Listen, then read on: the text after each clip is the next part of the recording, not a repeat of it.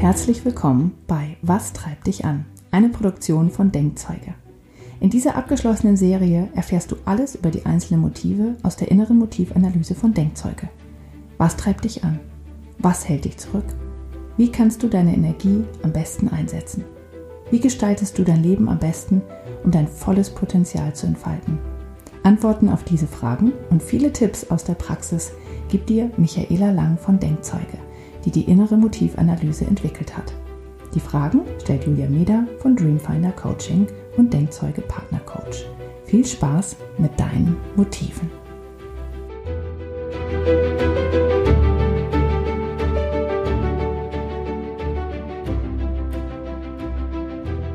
Heute sprechen wir über das Motiv Perfektionismus. ja, genau. Perfektionismus sagt eigentlich schon, es ist wirklich der Drang nach dem Perfekten, ja, das, es, es muss immer alles perfekt sein. Und ähm, das ist jetzt auch der Unterschied zu anderen Motiven, wenn sie hoch sind. Der Perfektionismus, wenn das höchste Motiv ist, dann sind alle Motive, die hinten dran auch hoch sind, müssen noch perfekter ähm, durchgezogen werden. Also der per Perfektionismus, der Antrieb, Dinge perfekt zu machen, liegt dann über allen anderen Dingen. Das heißt, der Perfektionismus als höchster Wert potenziert jedes andere hohe Motiv. Und das ist natürlich dann, das kann zum richtigen Stressverursacher werden. Ja. Auf der anderen Seite ist der Perfektionismus ein ganz tolles Motiv, ähm, weil wenn man das mal erkennt, dass man hier sehr hoch angetrieben ist, deutlich höher als der Durchschnitt, wenn man eben über 25 ist. Ähm, auch hier ist der Durchschnittswert bei 15 wieder ähm, von den Menschen, ja allgemein. Dann ähm, reicht eigentlich oft schon die Erkenntnis zu sehen, dass die Erwartungshaltung von anderen gar nicht so hoch ist, wie ich sie selber an mich und an andere habe. Und dann kann man den in wirklich sehr kurzer Zeit relativ schnell runterbringen.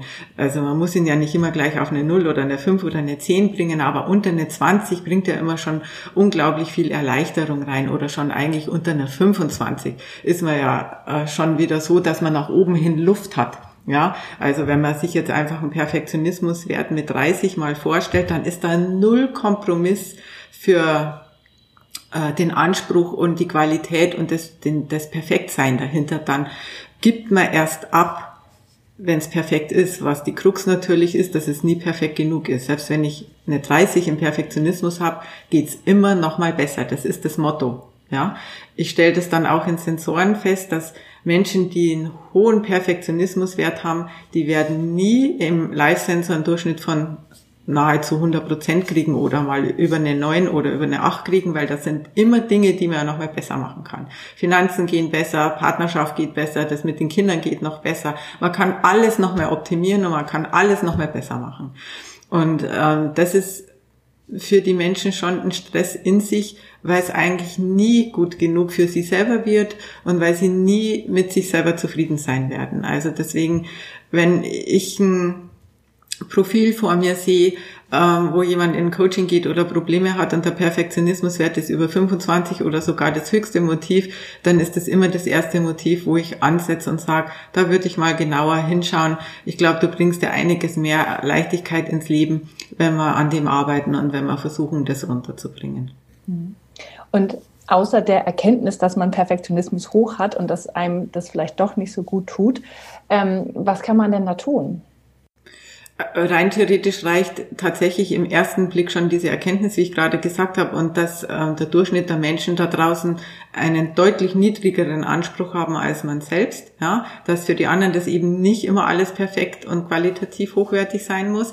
Aber auch dann ist es so, dass ich mir dahinter schauen kann, in eben dann alle Dinge in meinem Leben, im ganzen Alltag in meinem Leben, ob wirklich vom Morgens vom Aufstehen ähm, das Bett äh, perfekt gemacht sein muss oder ähm, das Waschbecken gleich hinterher und da kommen jetzt andere Motive dabei. Ästhetik, Ordnung, wenn ich jetzt da anfange, äh, die das dann natürlich potenzieren, aber wenn die eben dahinter hängen, dass nicht diese ganzen Dinge, alles, was ich von morgens bis abends mache, ähm, unbedingt perfekt sein muss, sondern dass ich nochmal genauer hinschauen kann und sagen kann, bei welchen Dingen will ich tatsächlich keine Abstriche machen, wo verlange ich absolute Perfektion und höchste Qualität und wo ist es nicht so wichtig.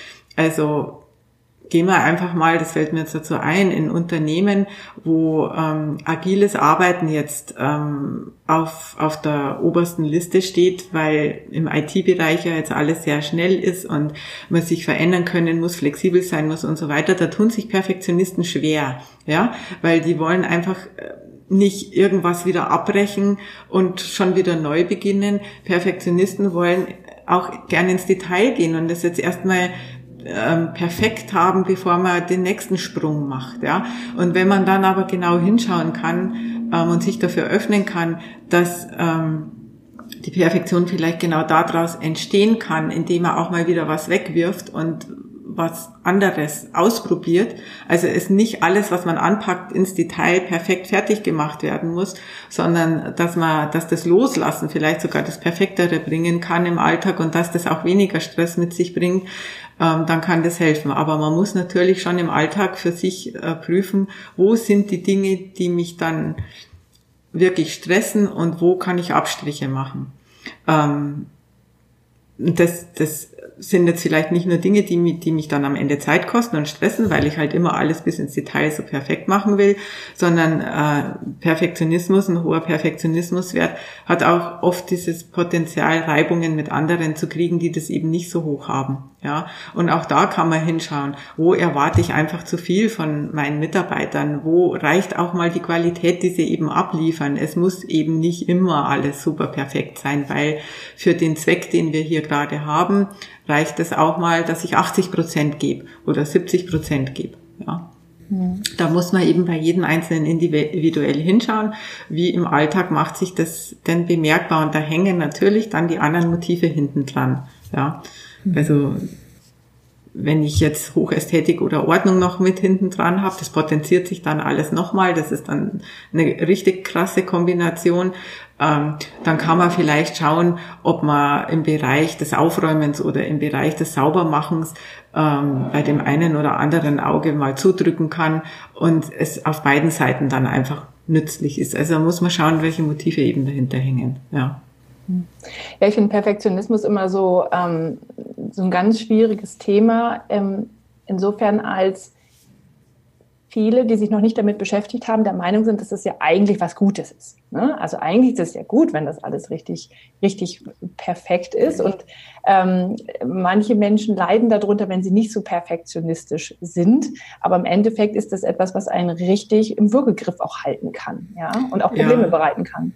Ich glaube, es hat beides. Also ich habe ähm, wirklich schon auf beiden Seiten Erfahrungen damit gemacht. Eben auf der einen Seite, dass Menschen tatsächlich bis dahin in eine Therapie geschickt werden, weil man sie krank, krankhaft nennt, ja, also da ein krankhaftes Bild dahinter zeichnet, ähm, wo ich sage, nee, man muss nicht unbedingt krank sein, nur weil man ein Perfektionist ist, ja, ähm, und es kann genauso gut eben andersrum sein, dass es einen im Weg stehen kann, wo einfach hohe Qualität verlangt wird. Also ähm, das würde ich jetzt nicht so pauschal sagen, dass das eine oder das andere als gut oder, oder schlecht gesehen wird. Perfektionisten sehen das natürlich als etwas, was selbstverständlich ist und das ist doch klar, jeder will hohe Qualität haben, ja.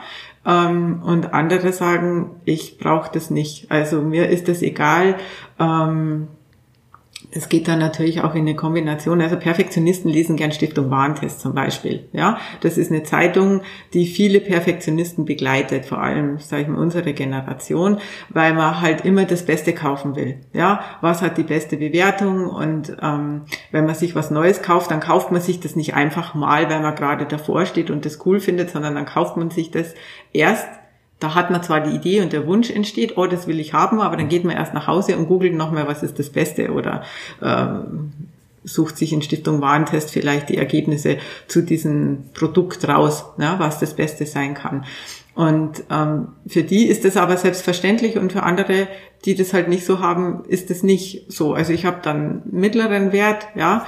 Ähm, ich für mich muss es das nicht immer sein. Also keine Ahnung, beispielsweise ich kaufe einen PC dann ist es für mich sowieso so, dass ich sage, ja, ähm, die haben sowieso eine kurze Lebensdauer, weil sich ja im PC immer so viel tut mit der Software, ja, ähm, da brauche ich jetzt nicht die teuerste Marke. Wenn ich mir die jetzt kaufen würde, dann aus einem ästhetischen Grund, weil mein Ästhetikanspruch vielleicht sagt, oh, aber die Apple-Geräte, die sind einfach schon schöner als die anderen, weil die legen ja auch großen Wert auf Design, dann wäre das aber für mich nicht der Grund, die beste Qualität zu kriegen in erster Linie, sondern der Grund, weil ich das als schönstes Gerät empfinde, ja. Und ähm, genauso kann das halt in anderen Dingen sein, ja. Also ich weiß nicht, ähm, Olli Lachter, der hat einen deutlich höheren Perfektionismuswert als ich. Wenn ich Küchengeräte oder so kaufe, dann ist mir das egal, ob das die beste Qualität ist oder nicht. Wenn die funktionieren und ihren Zweck erfüllen und das machen, was sie tun, dann kaufe ich halt da gerne lieber ein günstiges Gerät. Hauptsache schön ist es. und es passt von der Farbgestaltung mit in meinen restlichen Küchenbereich mit rein. Und ähm, dann passt es für mich. Und ähm, deswegen hat beides gute und schlechte Seiten. Also ich glaube, dass man Perfektionisten wirklich gut brauchen kann in der Qualitätskontrolle. Es gibt ganz, ganz viele Dinge, wo ähm, Produkte einfach funktionieren müssen. Also wenn ich jetzt einfach mal in die Autoindustrie gehe, ja, da wird ja immer mehr getan, dass Autos sicherer und sicherer werden. Jetzt gehen wir ja schon in die Richtung mit, ähm, dass die das Fahren für dich übernehmen, damit sie noch sicherer werden. Und äh, da sollten in der Qualitätskontrolle wirklich Leute sitzen oder auch im Flugverkehr oder in all diesen Dingen, wo es wirklich wichtig ist, dass jede Schraube richtig sitzt und dass das perfekt einfach alles aufeinander abgestimmt ist. Nicht, dass irgendwann beim Fliegen halt der Flügel abfällt oder so. Also solche Dinge gehen dann nicht. Während ähm, äh, in anderen Bereichen Perfektionisten einfach fehl am Platz sind. In der Innovation, in eben agilem Arbeiten, in ähm, wenn es um, um kreative Sachen gibt, die man schnell und ähm, im Wechsel entwickeln muss und auch wieder verwerfen muss, wo man nicht immer unbedingt Dinge ausarbeiten muss. Also das äh, ist dann so, wo beide Seiten einfach ihre Berechtigung haben. Ja. Mhm. Und ändern sollte man sowieso immer nur, wenn es für einen stressig wird. Also mhm. wenn, wenn ich mit meinem hohen Perfektionismuswert glücklich bin und mein Leben gut ist, dann muss ich ihn ja auch nicht ändern. Mhm. Was ist denn, wenn man es niedrig hat? Ja, wenn man es niedrig hat, dann ist es eben so, dass man ähm, bei Projekten und bei Aufgaben zum Beispiel viel früher aufhört als andere, weil es für einen schon perfekt genug ist. Also man muss jetzt nicht bis ins kleinste Detail ähm, alles ausgearbeitet und fertig gemacht haben. Ähm, oder wie ich gerade gesagt habe, beim Einkaufen legt man nicht Wert auf die immer best getesteten Produkte. Ähm, oder man ist vielleicht, und jetzt kann ich das nicht so pauschal sagen, weil da ist wieder eine Kombination an anderen Motiven wichtig, man ist eben eher auf der kreativen, schöpferischen, innovativen Seite unterwegs, ja, ähm, wo man mehr in den in den Flow kommt, ja. Auch hier, ich hatte das beim Ordnungsmotiv schon gesagt, da ist es nämlich ganz ähnlich, kann man die fünfmal gerade sein lassen, ja. Also das sind dann die Dinge, wenn ich Niedrigperfektionismus habe. Was niedrigperfektionistische Leute definitiv nicht wollen, ist Routinearbeit und Detailarbeit, wobei dann auch wieder ein anderes Motiv Wissensdurst das ergänzen oder potenzieren kann oder auch bremsen kann. Also das, das muss man dann natürlich auch immer in der Kombination anschauen.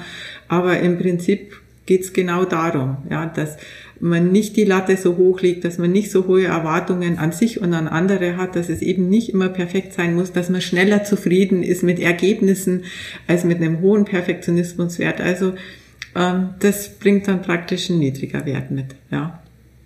Mhm. Und vielleicht auch mal, dass man vielleicht zu schnell aufgibt, zu schnell loslässt, zu schnell aufhört, an was dran zu bleiben, ähm, weil es einem dann einfach keinen Spaß mehr macht. Ja.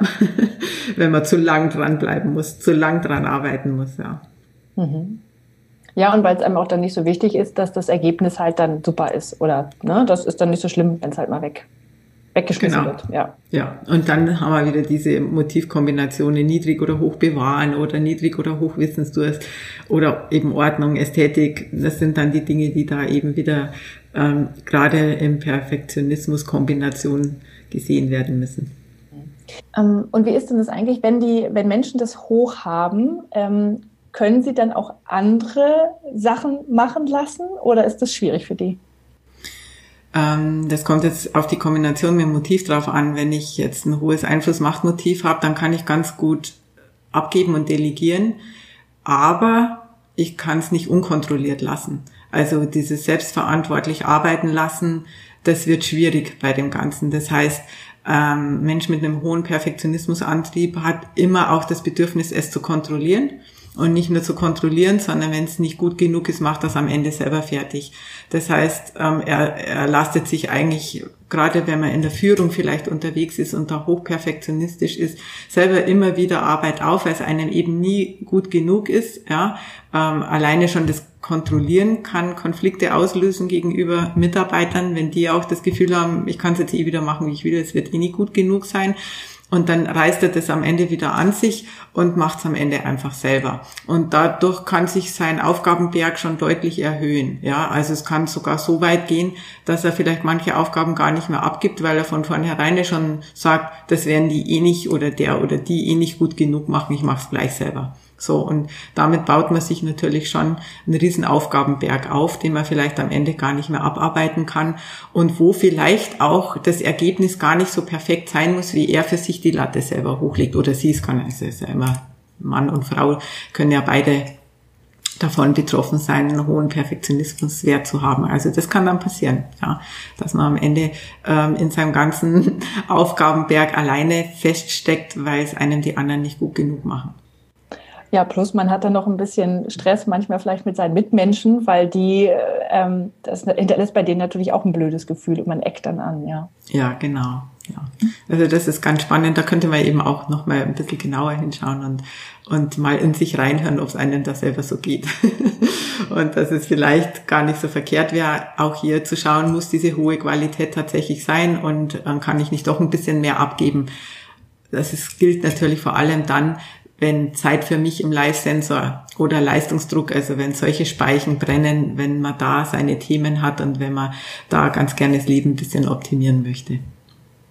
Du hast gesagt, er ist durchaus ähm, auch, also es ist machbar, den runterzubringen, ähm, den, den Perfektionismuswert, wenn man das möchte. Ähm, ist der generell volatil? Also wird er durch irgendetwas ausgelöst, dass der irgendwie auf einmal steigt oder so? Ähm, das kann ich auch nicht so pauschal sagen. Ich erlebe gerade eben immer nur, dass Menschen ins Coaching gehen, weil der hohe Perfektionismuswert sie eben stresst. Ja, weil er in den eigenen zeitlichen Stress führt und weil er auch gerne zu Konflikten mit anderen führt, weil die Erwartungshaltungen eben so hoch geschraubt sind. Deswegen habe ich jetzt in der Richtung viel mehr die Erfahrung, dass man aus dem Stressdasein in Coaching geht und es dann, und das ist eben dann auch meine Erfahrung, das Motiv ist, dass innerhalb von ein paar Tagen, ein paar Wochen richtig nach unten gehen kann, weil man weil allein die Erkenntnis schon reicht und weil einem sehr, sehr schnell bewusst wird, welche Dinge man im Alltag, im Verhalten ganz leicht auch verändern kann, um seine Erwartungen einfach runterzuschrauben. Ähm, andersrum hatte ich das jetzt noch nicht dass jemand Stress hatte und den nach oben bringen will. Und ähm, ja, deswegen ist es gerade da ein bisschen schwierig, da vielleicht anzusetzen. Ja, mhm. also er geht definitiv leicht und schnell nach unten. Ja, aber es kann natürlich auch sein, ähm, dass man mit seinem Perfektionismuswert ganz zufrieden ist, weil man eben im richtigen System steckt. Ich habe den richtigen Job, ich habe vielleicht auch den richtigen Partner, der das alles mitträgt, ja, vielleicht ähnlich da angetrieben ist also man auch die ähnlichen Motive hat, wo dann hoher Perfektionismuswert einen eher ergänzt in den Dingen, die man tut, als dass es einen stresst. Es muss nicht ein Stresswert sein, aber es ist tatsächlich im Coaching dann schon oft ein Stresswert. Mhm. Hattest du nicht mal ähm, diese Geschichte, ich glaube, die hatten wir bei Ästhetik und Schönheit schon, wo du eine Kundin hattest, die zu dir kam, weil sie so hohen Perfektionismus angeblich hatte, aber das war es dann gar nicht? Genau, das war dann äh, diese Geschichte, wo ähm, der hohe Ästhetikwert dahinter gesteckt ist und sie eben bei allem, was sie gemacht hat, die Dinge schön machen wollte. Ja, also der, der, der Perfektionismus bei ihr steckte nur in der Schönheit, in den Dingen, alles um sich rum immer schön zu haben, also selber super schön zu sein, ähm, perfekt gekleidet äh, zu sein, super schön auszusehen, ähm, um sich rum sich mit schönen Dingen zu begeben, Wohnung, ähm, Auto, auch selbst beim Essen, das musste dann immer schön hergerichtet sein, ja, also da, da klatscht man dann nicht das Essen auf den Teller und isst einfach, sondern dann wird jedes Essen schön hergerichtet und solche Menschen werden werden dann gerne verwechselt mit Perfektionisten. Und dabei geht's aber da eben nicht um den Perfektionismus insgesamt und um die Qualität, wie ich vorhin gesagt habe, bei jedem Produkt, bei jedem Einkauf, bei jedem Projekt, bei jeder Aufgabe, die ich erledige, sondern da geht's einfach da nur um das, dass die Dinge schön gemacht sind. Also in dem Falle schön perfekt sind. Ja. Hm. Das finde ich auch nochmal ganz wichtig, dass man das im Hinterkopf behält, dass es vielleicht nicht immer wirklich Perfektionismus ist, sondern vielleicht auch mal was anderes sein kann und dass es sich da wirklich lohnt, genauer hinzuschauen und auch genauer hinzufühlen, ob das das Richtige ist und ob das auch richtig für einen ist ja. äh, und dann was zu verändern, gegebenenfalls, wenn man das möchte. Ja. ja, man sollte auf jeden Fall da Menschen nicht zu schnell verurteilen und sie, wenn man eben selber nicht der Perfektionist ist, in diesen Perfektionismus-Schubladen stecken, wenn es das vielleicht gar nicht ist. Weil es gibt sehr viele Motive, in denen man das Gefühl kriegen könnte, der ist ein Perfektionist. Und das, wir hatten es gerade mit Ästhetik, das kann aber auch bei Perfektionismus sein. Ähm, das kann auch äh, sogar bei ähm, Wissensdurst sein. Ja, also da gibt es einige Motive. Wenn, wenn einer ständig super angetrieben ist und die nächste Fortbildung und noch schneller weiterentwickeln und noch mehr kommen, dann kann da auch dieses Gefühl aufkommen, es ist nie gut genug und er will immer noch mehr und noch weiter. Und man steckt ihn dann fälschlicherweise gedanklich in diesen Perfektionismus-Schubladen und der kann von Menschen mit einem niedrigeren Perfektionismuswert eben sehr schnell negativ ausgelegt werden und eigentlich gar nicht richtig ausgelegt werden, weil vielleicht manchmal nur ein anderes Motiv dahinter steckt und er insgesamt aber gar nicht so anspruchsvoll ist. Ja, weil hinter Perfektionismus steckt ja, wie gesagt, schon ein überlagernder Qualitätsanspruch und ein hoher Anspruch auf eben viele verschiedene Dinge. Sehr schön. Gut, dann schließen wir mal den Perfektionismus ab. Und ja, ich danke dir. Ja, danke dir auch. Hm. Das war Was treibt dich an von Denkzeuge mit Michaela Lang und Julia Meder. Wenn du mehr über deine eigenen Motive erfahren willst und was dich wirklich antreibt, dann schau doch mal vorbei auf www.denkzeuge.com.